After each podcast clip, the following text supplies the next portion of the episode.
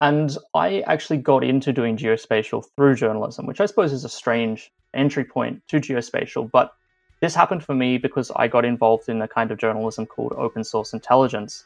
And this uses a lot of geospatial data for cross referencing things. Welcome to another episode of the Mapscaping Podcast. My name is Daniel, and this is a podcast for the geospatial community. My guest on the show today is Michael Cruickshank. So, Michael is a, a journalist and just recently, he's gotten into geospatial. So today on the podcast, we're talking about how he combines his journalistic work with, with geospatial data and geospatial techniques. And we're going to be talking about something called open source intelligence. So just for a bit of context, um, I'm recording this on the 2nd of the 3rd, 2022, and Russia has just declared war on Ukraine. And so uh, my social media feed has been flooded with you know images and pictures and people claiming this and that and it feels like information. But you know we've all heard of fake news before. It's really difficult to know what what is information what should i be paying attention to? So i thought it'd be very helpful and timely to have someone like michael on the podcast and helps help us understand what open source intelligence is perhaps the role of geospatial in terms of, of journalism now and, and going forwards and how we can use geospatial to tell stories really important, critical stories like the one that's unfolding right now in Ukraine. Hi, Michael. Welcome to the podcast. Thank you so much for taking the time to, to join me today. R- really appreciate it.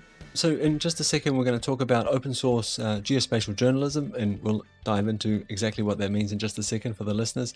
But before we get there, can, can you just take the time to introduce yourself and perhaps explain how you got involved in geospatial and, and journalism?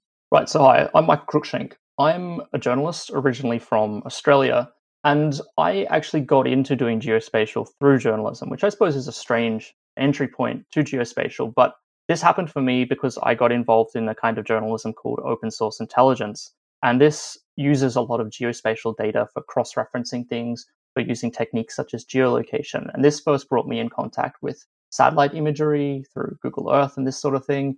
And then I just became more and more interested in, you know, what this data is. How can I use it to do more than just, you know, look at it? What stories are there that kind of lie beneath the pixels, so to speak, of the data? And how can I use this in more interesting ways? And so from there, I started, yeah, I taught myself how to program and work more deeply with this data. I've learned how to use all these different geospatial tools, uh, programs, and this kind of thing. And I've also, I'm doing academic research now. I'm doing a master's thesis where I'm using these kind of data to investigate links between climate change and conflict, as well as I'm also working professionally at a company in Berlin called LiveEO, where uh, we use geospatial data to provide information for industries on things like uh, environmental issues or like forestry, as well as uh, monitoring uh, industrial assets and all sorts of things like this. So it's quite a broad range of things that I'm involved in these days. So it, sounds like you're you're moving away from journalism and into geospatial. What kind of skills can you already see that are going to be really helpful in that move that you'll take with you from journalism and over to the geospatial side of things? I, I wouldn't so much as say I'm moving away from journalism, so much as I'm trying to tell a different kind of story to a different kind of person. Whereas in the past, well, my thinking was all about, you know, how do I inform people about what is going on? I, I came to the conclusion that while like I'd li- I, I still want to inform as many people as much as I can about what is going on, I also want to be able to reach more the kind of people who are actually, you know, making the decisions in the world and providing them with kind of information on uh, how things will go into the future. I'm particularly interested in looking at the effects of climate change and the security implications of this. And I want to be able to provide insights on this, prediction, analysis, etc., using geospatial and using some of the uh, my background in journalism on thinking about the real effects of this, can, how it can happen, and also how to present this kind of information in a way that's engaging to people so they actually take it seriously and, and just reach in a more targeted way the kind of people who can actually make a change in this world. You, you had this great sentence there. You said something like, I want to tell different stories to a, a different kind of people. What was it about traditional journalism that you felt like wasn't working or, or could be better? I felt that in many ways, people were flooded by the same story. You could, I, I, I was working in conflict journalism, so perhaps you could go to a country, you can go to the front line of their wars, you can tell a story of, you know, like oh it's it's very awful and i mean it definitely is awful what is going on in these kind of places but it's the unfortunate matter of fact is that so many people are telling these kind of stories people just tend to switch off and you need to find a different way of reaching them with a different kind of story one that engages them in a different kind of way and perhaps tells a bigger picture or a different picture i think you're absolutely right with that i think that's a, that's an absolutely brilliant insight i guess that the danger is when we think about engagement we sort of fast forward the, this trend towards the short, the the incredibly clickable link bait, that kind of thing. And I really do feel like we are a world trending shallow as opposed to deep. And we, we see this in all the social and media trends generally. It's quick, short snippets. Do, you feel like that's the, the way to go? Because if we speak, if we think about engagement, the numbers speak for themselves. That seems to be what people want, what people engage with. But when I think about journalism, for example, I kind of expect something deeper. Yeah, and uh, you're well within your rights to. And I, I certainly think that going after the kind of engagement that you're talking about is a bad thing for publications, for journalists to do. I, I, suppose when I talk about engagement, I don't mean someone just reading something, clicking it, sharing it, liking it, reacting to it. What I mean is someone who's really taking stock of what is said, of what is written, what is they've seen, etc., and thinking about it and incorporating that knowledge into their life and their decision making. So I have to ask here we are overwhelmed with media. We are flooded with information and, and data.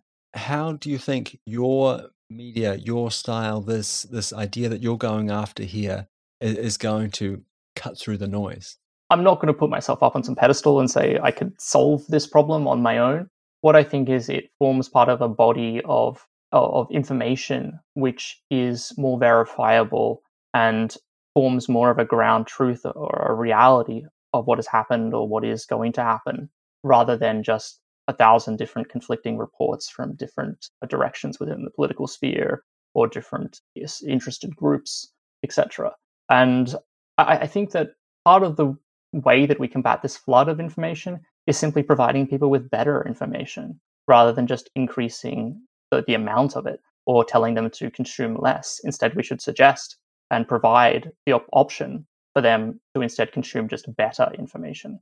Yeah, I, I, totally agree. I feel like that that volume game that you're talking about there inevitably leads to a lesser quality of information or lesser quality of work because it's it's a volume game, right? It's about an, getting the amount out there as much as possible. Exactly. Yeah. So I know you've come a long way in your journey with geospatial. I know that you're programming a couple of different languages now. Could you explain to me what it was like right at the start? I mean, were you using tools like uh, Google Earth just to look at the images and see what was on them and try and geolocate stuff there, or were you using something completely different to that? No, I was I was using Google Earth or Google Maps, these sort of platforms, uh, yeah, and just purely analyzing things on a visual level. There was no sort of looking at the sort of data behind it. It was just all about you know identifying things that appeared in pictures, using this geolocation. and yeah, so I was using platforms like uh, Google Earth, also using Wikimapia and a few other things to get sort of different kinds of images or different uh, dates of images. But beyond that, I hadn't gone particularly deep into it. Okay, so so that's where you came from. You you started off using the, these very simple visualization tools like uh, Google Maps. I believe you said. Where are you now? What tools are you using, um, and where do you get your data from when you think about doing uh, open source geospatial journalistic work? Yeah, so these days I'm using a large number of different data sources, but I think the primary and most useful one that I'm using these days is Google Earth Engine, which of course is very different to uh, Google Earth itself. A Google Earth Engine, as some of the listeners might be aware, is a multi petabyte catalog of a huge amount of, of, open source satellite imagery from things like the uh, European Copernicus program, the Sentinel satellites, as well as NASA's Landsat program, and many others. And the the beauty of Earth Engine is that it allows people to basically program with the data, and you don't have to download these very large raster images and all this kind of thing to your computer. You can work with it all remotely, and the processing is done off your computer. So this is quite powerful because it means that you don't have to mess around with huge amounts of files and huge amounts of processing power locally. So maybe I made a mistake. I've been saying open source geospatial here, but, but Google Earth Engine is not open source, even though some of the data might be. Are there any other tools you you've been using, or have I have I made a mistake on my end? So uh, yeah, by open source in this case, I was referring to the data itself. Uh, Earth Engine itself is certainly not uh, open source, and um, you can only use it for non-commercial applications, uh, as far as I'm aware. Anyway, in terms of fully open source programs, I use QGIS as well significantly. So for when I'm doing more visual related output, more than processing, more than programming, uh, more than analytical stuff. When I'm doing visual, I will use QGIS. And then for the more programming side of things, I'll usually use Google Earth Engine. So let's stay with Google Earth Engine for a second here. What what are you doing? I know you can make these amazing time lapses in, in Google Earth Engine. What kind of analysis are you doing in there? So the kind of analysis that I'm doing really it depends on the kind of use case. Basically, you can do any kind of transformation of the data. So if you imagine these satellite images are raster arrays effectively of just data points, you can do any kind of uh, mathematical operations on this data. You can compare bands, you can compare images over time, you can create custom visualizations of it, you can create programs that just access this data and then work with it in other ways. You can create front end applications of this data, back end, many different things. Recently, for instance, I wrote a small web program that enabled users to work with Sentinel 1 imagery of some of these uh, Russian military bases where they were building up troops uh, before they invaded Ukraine. And this was taking data from Earth Engine, specifically from uh, the Sentinel 1 satellites, and then uh, creating time lapses out of this or creating different kinds of visualizations out of this that was presented in such a way that a user could do this without any knowledge really of how to actually interpret this data because often with especially with SAR, it's very difficult to get around what you're actually looking at unless you are experienced with working with this kind of data. Okay, so when we say Sentinel Sentinel One, we're talking about a, the SAR band. So I mean, Sentinel One is actually two satellites. One of them actually is currently non-operational. I'm not sure whether it's dead or just not working currently. So it's two satellites, and they're both uh, synthetic aperture radar SAR satellites. And, and what were you doing with this data? What kind of analysis could you do on SAR data that would give you information about what's happening with the with the Russian military in this case? So one interesting technique that I, that I was using was effectively so the resolution of Sentinel One is quite low. It's 10 meters per pixel approximately. And with this, obviously, you can't see something like a tank. A tank is smaller than a 10 meter square. But if you know the areas where the tanks are being stored, these bases, you have the polygons of these base, when more vehicles move into this base, the mean reflectance uh, in the synthetic aperture radar increases. And so you can plot the mean over time to get an idea of whether the number of vehicles in the base is increasing or decreasing. Moreover, if you have a high resolution uh, optical imagery, you can get a baseline of what a certain level of mean reflectance represents in terms of actual real numbers of vehicles. Okay, yeah, that that makes sense. How do you ground truth something like that? Or can you use any other data sources to get an idea of uh, perhaps a, a, more precise number of how many tanks in, in, in this case that there are in an area? Or can you incorporate other data sources into this kind of analysis? Yeah, absolutely. So, I mean, in my case, I have been using just high, very high resolution optical data as a ground truth that was taken on the same day. Obviously, this is not always possible because of clouds, especially uh, in the re- more recent months in winter in Europe, it's very cloudy, so you have to kind of wait till you get a lucky break. But yeah, this this usually can be done with a very high resolution uh, optical. How do you document this, and, and what are the results of, of this kind of journalism? Has it been cited anywhere? Are people using it as evidence anywhere? I guess what I'm looking for is almost like people referring back to this, almost like a, a peer review of yes, this is accurate. Yes, this makes sense. Looking at these uh, Russian military bases, this was getting a lot of play in the media. I mean, I wasn't the only one doing it, so obviously I'm not going to take all of the credit for this, certainly not. There were a large community of people within the open source intelligence community who were sharing this kind of analysis, and many of the initial stories about this buildup were coming from within this community and then were taken up later by the more mainstream media who themselves were tasking even higher resolution satellite imagery for their stories and so on and so forth. So yeah, this this really did get picked up in the lead up to the invasion, and it helped in many ways lend credence to what countries like the United States were saying when they were saying, you know, there's definitely going to be an invasion. This is how it's going to happen. They have all these troops here. The advantage of having people doing this kind of open source intelligence journalism using things like geospatial data is that we can then have a second data point and say, well, they're saying this, but now we can check if there really is data to back this up. And in this case, there certainly was. And we've seen what's happened since then. Twitter is my social media drug of choice. And at the moment, my account is flooded with images and short video clips of tanks and, and military operations in, in, the Ukraine, of course. But at the same time, I'm, I'm constantly wondering is this real, this thing that I'm looking at? You know, does this make sense? Is, is, it misinformation? Is it disinformation? Can, can I believe this? Maybe before we, we dive into this as a topic, perhaps you could explain the difference between misinformation and, and disinformation.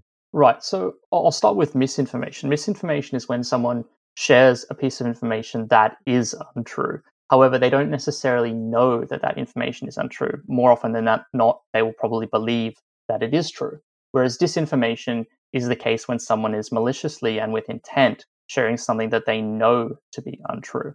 So that's, I suppose, where the differentiation lies. It's in whether the person sharing knows whether what they're sharing is true or not. So this has been a huge problem. Obviously, not just in the current situation we're, in now with uh, Russia and, and the Ukraine, but but also in other political theaters around the world. Is there any opportunity here to sort of prove or disprove some of this kind of information that we're seeing in social media feeds, for example, by doing the kind of journalistic work that you're doing? Or can we can we use this data together with what you're doing? Absolutely. Using open source intelligence is one of the best ways that we can actually prove or disprove whether something is indeed misinformation. The primary tool, of course, is geolocation, where you can compare elements within, say, a video or an image to satellite imagery to work out whether it really is where it is said to have happened. And this often makes it very easy to filter out something which is misinformation or disinformation, something which is uh, misrepresented, because you can immediately see that, okay, this is indeed where it's said to have happened, which then leads credence to the idea that that is indeed true. Moreover, you can take geolocation further and move on to chronolocation, where you start using things like elements of the shadows within the videos and backing this up with geospatial data on the exact position to calculate the exact time that uh, a video or an image was taken. And this further leads uh, you down the path of whether this is true or something which is misrepresented. So I can, I can definitely see that the power of geolocation here. But how do you do that? Are you just are you looking for a, a name in, in, the video, like a place name in the video? Are you looking at some sort of metadata in the video, perhaps the, the geolocation tag, that kind of thing? Or, or are you doing something completely different to locate that, that image or, or that video? So if there is like a name or a place name or a shop name or a business name uh, within the video, this makes it obviously very easy. But more often than not, that's not present, or the video is has so low quality that uh, it's difficult to actually read what's written. So the more common way that this is done is by cross-referencing visual elements within the video to visual elements within satellite imagery. So this would be things like the architecture of the buildings, the specific layout of streets, of plants, and this kind of thing. And then thinking about what that same scene would look like from above, and then cross-referencing that scene with satellite imagery of the location where um, the video or image is said to have taken place, and then seeing if you can work out exactly where this happened. And more often than not, you can work out not just where, but what angle the camera was pointing in, what time of the day, what time of the year, etc. So this reminds me of trying to orientate a map. So looking at a map, looking for features that I can identify on a map, and then looking up in the real world and saying, okay, where are those features relative to me? Can I use them to orientate myself if I'm out hiking, for example? So, so this makes sense to me. But we live in a time of, of deep fakes. You, you will have seen these videos on the internet before. Is it possible to fake a location when we think about the kind of work or, or the kind of information we can glean from social media? It is possible to fake a location or at least fake a plausible looking location. But in many ways, the fact that geolocation is 99% of the time possible in any video, if you can't find where somewhere is, if you can't get a fix on it, you have a pretty strong indication that this may indeed be a fake location. I haven't specifically heard any reports of videos that have been shared from things like conflict zones where the background has been completely faked using these kind of deep fake techniques, but it's certainly possible. There's a website, I believe, called something like This Place Does Not Exist that sort of generates these kind of deep fake landscapes. And there's no reason someone couldn't do something like this. It just would take a lot of effort. And looking at some of the misinformation or disinformation that's being spread around, most recently in the conflict between uh, Russia and Ukraine, most of it is pretty low effort. And this sort of stuff is takes a lot more effort, and I have yet to see it being used, especially at scale. So I'm imagining that the the power of this kind of journalism is when you can start, you know, joining the dots, right? So you see something happening over here, you can connect it to a an event somewhere else, or you can see that things are moving. How do you keep track of these events? Like, how do you know, for example, that oh, okay, I'm looking at tanks here now. I've I've used my SAR data. I can see that the the values are changing over time. So there's change over time. I've confirmed this one location using social media, for example, and, and georeferencing some of the videos or images that, I, that I've seen there. And this is sort of giving me a, a picture in my mind and understanding of what's happening. And then tomorrow the, the, the tanks are gone, things are moved off. How do you link that with, with other events or how do you find where they've gone? In my case, I tend to just try to create like, I approach it kind of like a, a scientific or like a proof statement almost. You're trying to prove that something happened or didn't happen or trying to work out what the limits of what you can know are. So you try to create a chain of evidence going from the open data that you have and then how those things link together, how you bring this all together, and how each of these things mutually reinforce or instead weaken the argument of the other. And so, in terms of your question, you asked, how would you know, you know, where the tanks have gone to? Okay, well, maybe after you've seen the the mean SAR values at this base decrease, then maybe a day or two later, you start seeing videos pop up on TikTok of large columns of military vehicles moving around another town somewhere else in the same region. And so you think, okay, well, maybe the vehicles are moving towards that area. You don't know where they're going. In my case, recently, I created an, a map of an entire region, uh, oblast of Russia, just doing basically change detection in SAR and seeing which areas specifically had had large increases within the last like week or two and then obviously you get a lot of false positives. You get things like snow melting, lakes melting, or different landscape changes. But some of these places, you know, you might see a very large area of change in a polygon that looks perhaps somewhat artificial. And then you can sort of cross reference this with other data and think, okay, well, maybe there is something there. And then you can download very high resolution satellite imagery, optical imagery of this area to try to cross reference is this really something which is uh, interesting or suspicious? Uh, I got to tell you that this idea of, of using geospatial in this way for journalistic research is, is kind of new to me, I, I have to admit. But it makes perfect sense. Like, it makes perfect sense. It seems like a great tool for this. Is this different from what you were doing when you were working as a journalist? Or is this completely different from the kind of work that, that journalists would, would generally be doing? I think in some ways it is very different to traditional journalism. Because traditional journalism is all about building human sources and your strength of your argument or of, of the story that you're writing is almost based on your level of access that you have to reputable or trusted or well positioned human sources. So that is the skill. It's a networking skill in many ways. It's being in the right place at the right time, etc. Whereas this kind of journalism instead, it's about pulling together a whole lot of things that everyone knows or everyone could know and then seeing how those things all work together to prove something and drawing connections that other people aren't. And unlike traditional journalism, where it's all based on, you know, you've got to trust that this is a reputable publication that wouldn't lie to you. You've got to trust that this anonymous source is really a real person, etc.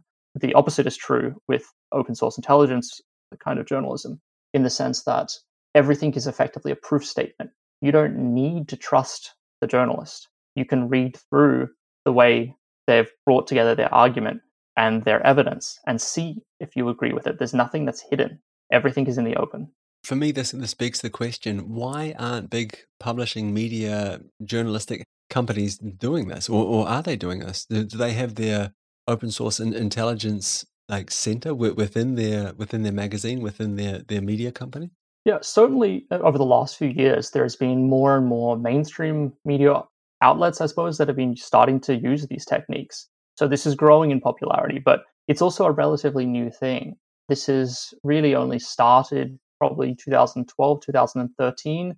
That was when the ball started rolling with this kind of thing. And it's just grown more and more in importance over time and in popularity and sort of the credibility that it has has certainly grown over time as well. I'm pleased you brought up uh, credibility. What do people say when they push back on this? When they when they don't believe it, it's a great idea. What what kinds of arguments do they come with? It really depends.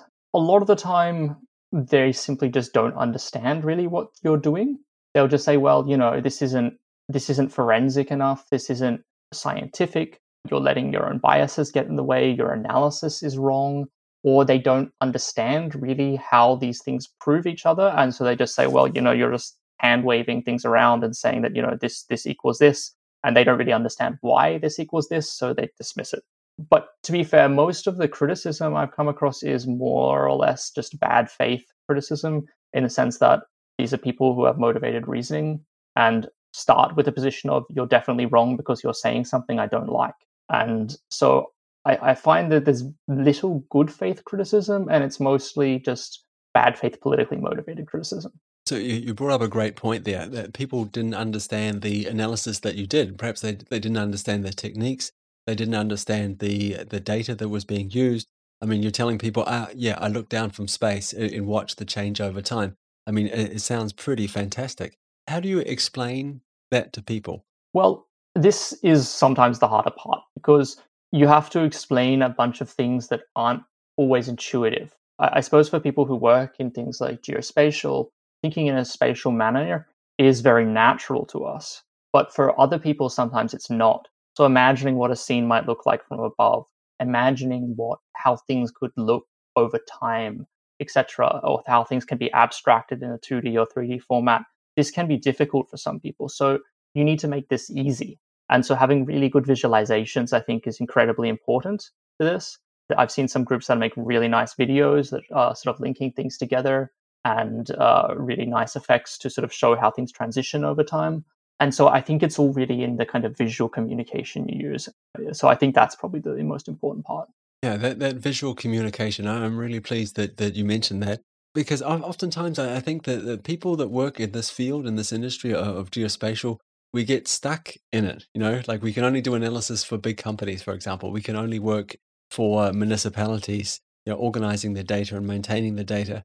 And when I meet people like you that are doing work like this, I, I think, wow, here is another opportunity. Here is something that people should know about because it makes so much sense what you're saying. We can use these tools that we know about, that we're comfortable with, and we can use them, you know, to tell a story essentially. And I think for me, that the skill sounds like investigative journalism that tells a story, that, that backs it up with evidence. Do you see a, a future? Could you could you imagine a time where new journalists need to learn these skills, just in the same way they need to learn interviewing skills or other media skills, that data analysis is a part of their education. Absolutely. I, I think honestly, it, it will be critical going into the future because I think it's the only way that journalism can push back against the kind of flood of misinformation and disinformation that we're currently facing.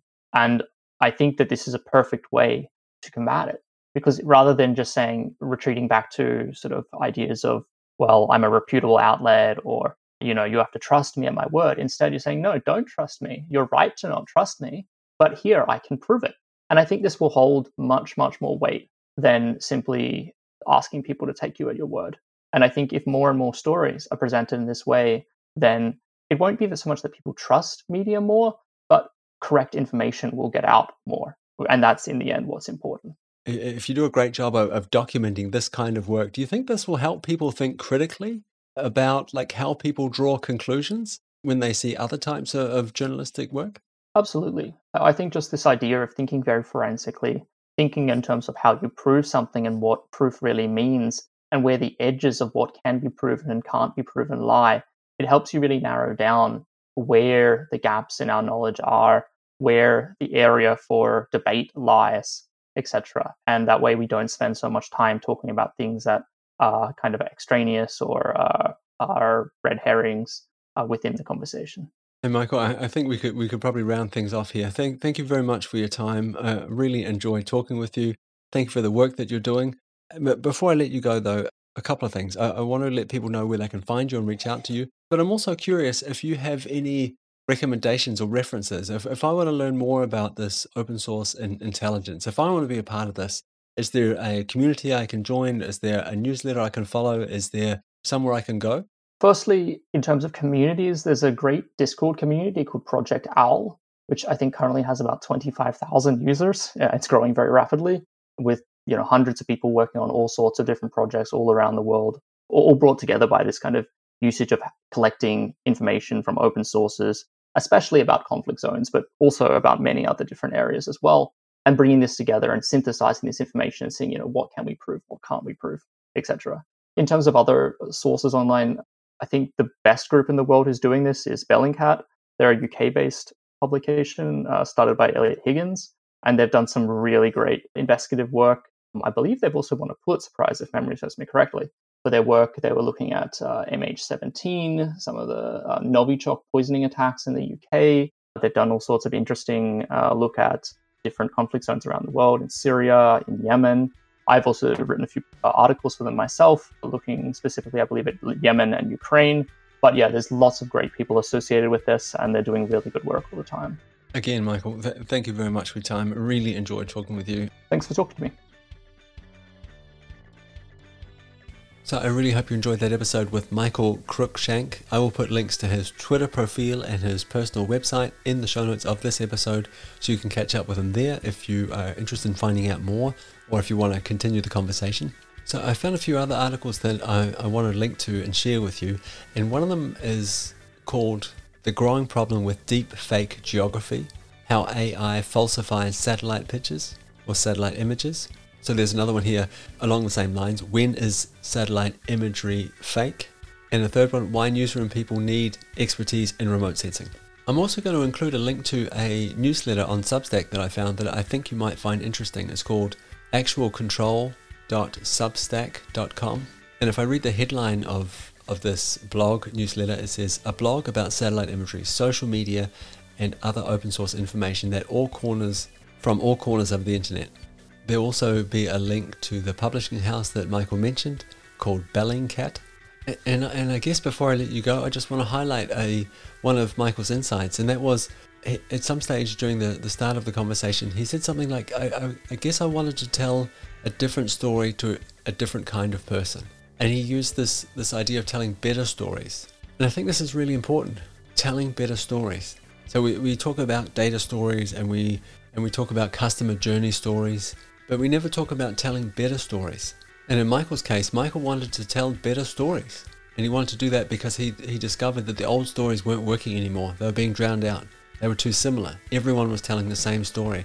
So it wasn't sinking in anymore. It became it was blending in, it was becoming part of the background noise. So that sounds really simple, right? Tell a better story. So, so what does a better story look like? Uh, I'm not completely convinced you need to know what a better story looks like or the right story looks like. I'm more convinced that you need to try a new story. And I think if you try enough new stories, you'll find the right story. Okay, that's it for me. That's it for another episode of the Mapscaping podcast. I'll be back again next week with a new story. I hope that you'll join me then. Bye.